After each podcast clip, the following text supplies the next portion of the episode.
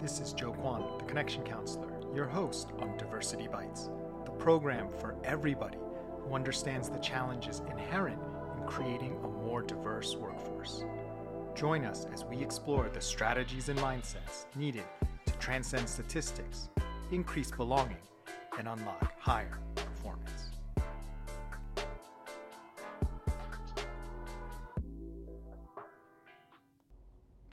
Hello, this is Joe Kwan, the Connection Counselor, and welcome to another episode of Diversity Bites, the only daily podcast in the world on the topic of diversity. I'm also the creator of the Everybody Thrives program, which is for companies looking to unlock the full power of all their people. So over the last 2 weeks, we've been going over the topic of networking insights and different principles and ways and states of being and perspectives to really turbocharge your networking, which is such an important part of your career development and just part of being a human being and being connected to others, which they've shown has health benefits, mental benefits, spiritual benefits. Having a strong sense of community and being connected to others is definitely going to provide a much better life and lifestyle than being totally alone or feeling outcast. So I'm not going to go over all the topics we covered. We went over quite a few topics over the last 2 weeks, but I want to end just with a story about how anyone can overcome being bad at networking and by using the right sort of approach and attitude, you can actually have some great results. So I'll give a story based on my own experience and also just some perspective on where to go going forward. So when I started this journey many, many years ago, there was one year where we had the holiday party coming up at work, and I hate holiday parties. I find them, other than the food and seeing a few people that I really like, I find them really burdensome and awkward. And I'm actually an introvert by nature, which seems odd for someone who's doing a daily podcast and loves to interview people, but I'm more introverted by nature. And I can often be, as my wife calls it, socially awkward in certain scenarios. Totally true.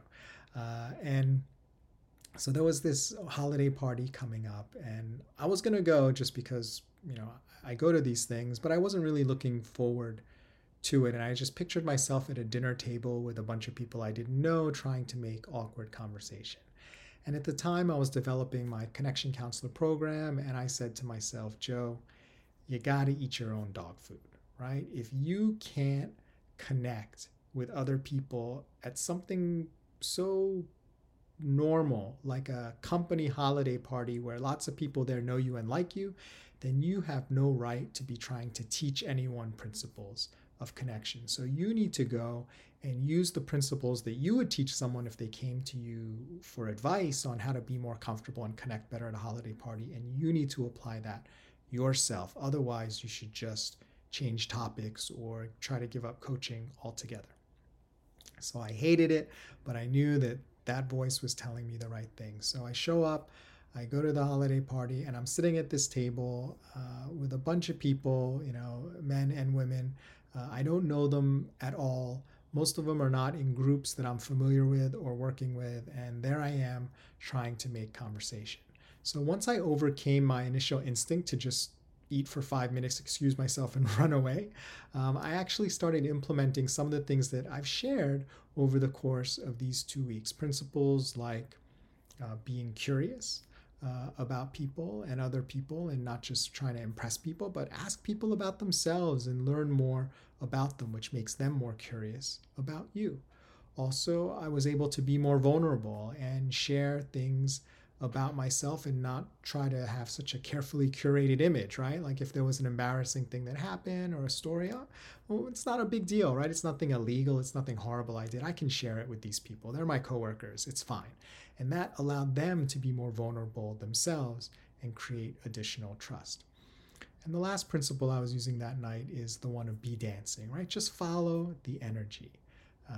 I tend to either talk too much or not at all. So what that means is sometimes when you're talking too much, you're cutting off other people's energy, right? So you want to say less so other people's energy can flow.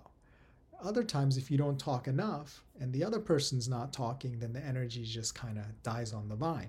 So you actually need to inject some additional energy, maybe more than you would normally do, to keep the conversation going and to maintain the connection in a way that creates a stronger bond by the end of the conversation. So I'm implementing all these principles, and lo and behold, I'm having a wonderful conversation with several of the people at the table. And specifically, there were two people, a woman and a man, and they worked in the same group. The woman was more senior, the man was more junior. And especially with the man, I just felt like I had nothing in common with him. Age-wise, he was much younger than me, like closer to being right out of school. He was in finance, I'm more in risk and legal. He's in the U.S., I'm in international. It's like, why would I be talking to this person? I really don't feel like we had anything in common. But as it turns out, we had a wonderful conversation, and I knew we were having a good conversation because at the end of it, he really was like, hey, let's stay in touch, and he really seemed to mean it. He's like, let's grab lunch sometime, afterwards. And we exchanged, information, and we did get in touch and have lunch afterwards. But before that lunch, something really, really interesting happened. I get an email from him the following day or the day after, and he was like, Joe, great to meet you. And he was like, I was telling my dad about meeting you because you worked at my dad's old company, or the company that my dad's working at. And then he said, my dad recognized your name. And as it turns out, my dad said he went on a business trip with you throughout South America. And I was like, oh my God, it's Joe. His dad's name is Joe. It's Joe's son. I've totally met Joe's son. And Joe had talked about his son on the trip. So as it turns out, this young guy or man that I thought I had nothing in common with, I actually had a really coincidental, serendipitous commonality in that his father was one of my coworkers. I actually traveled on business. And, for those of you who travel on business, especially internationally, you develop much closer bonds through the travel than you might perhaps just, working in the office once or twice together. So I was so pleasantly surprised, and I was like, wow, this stuff actually works.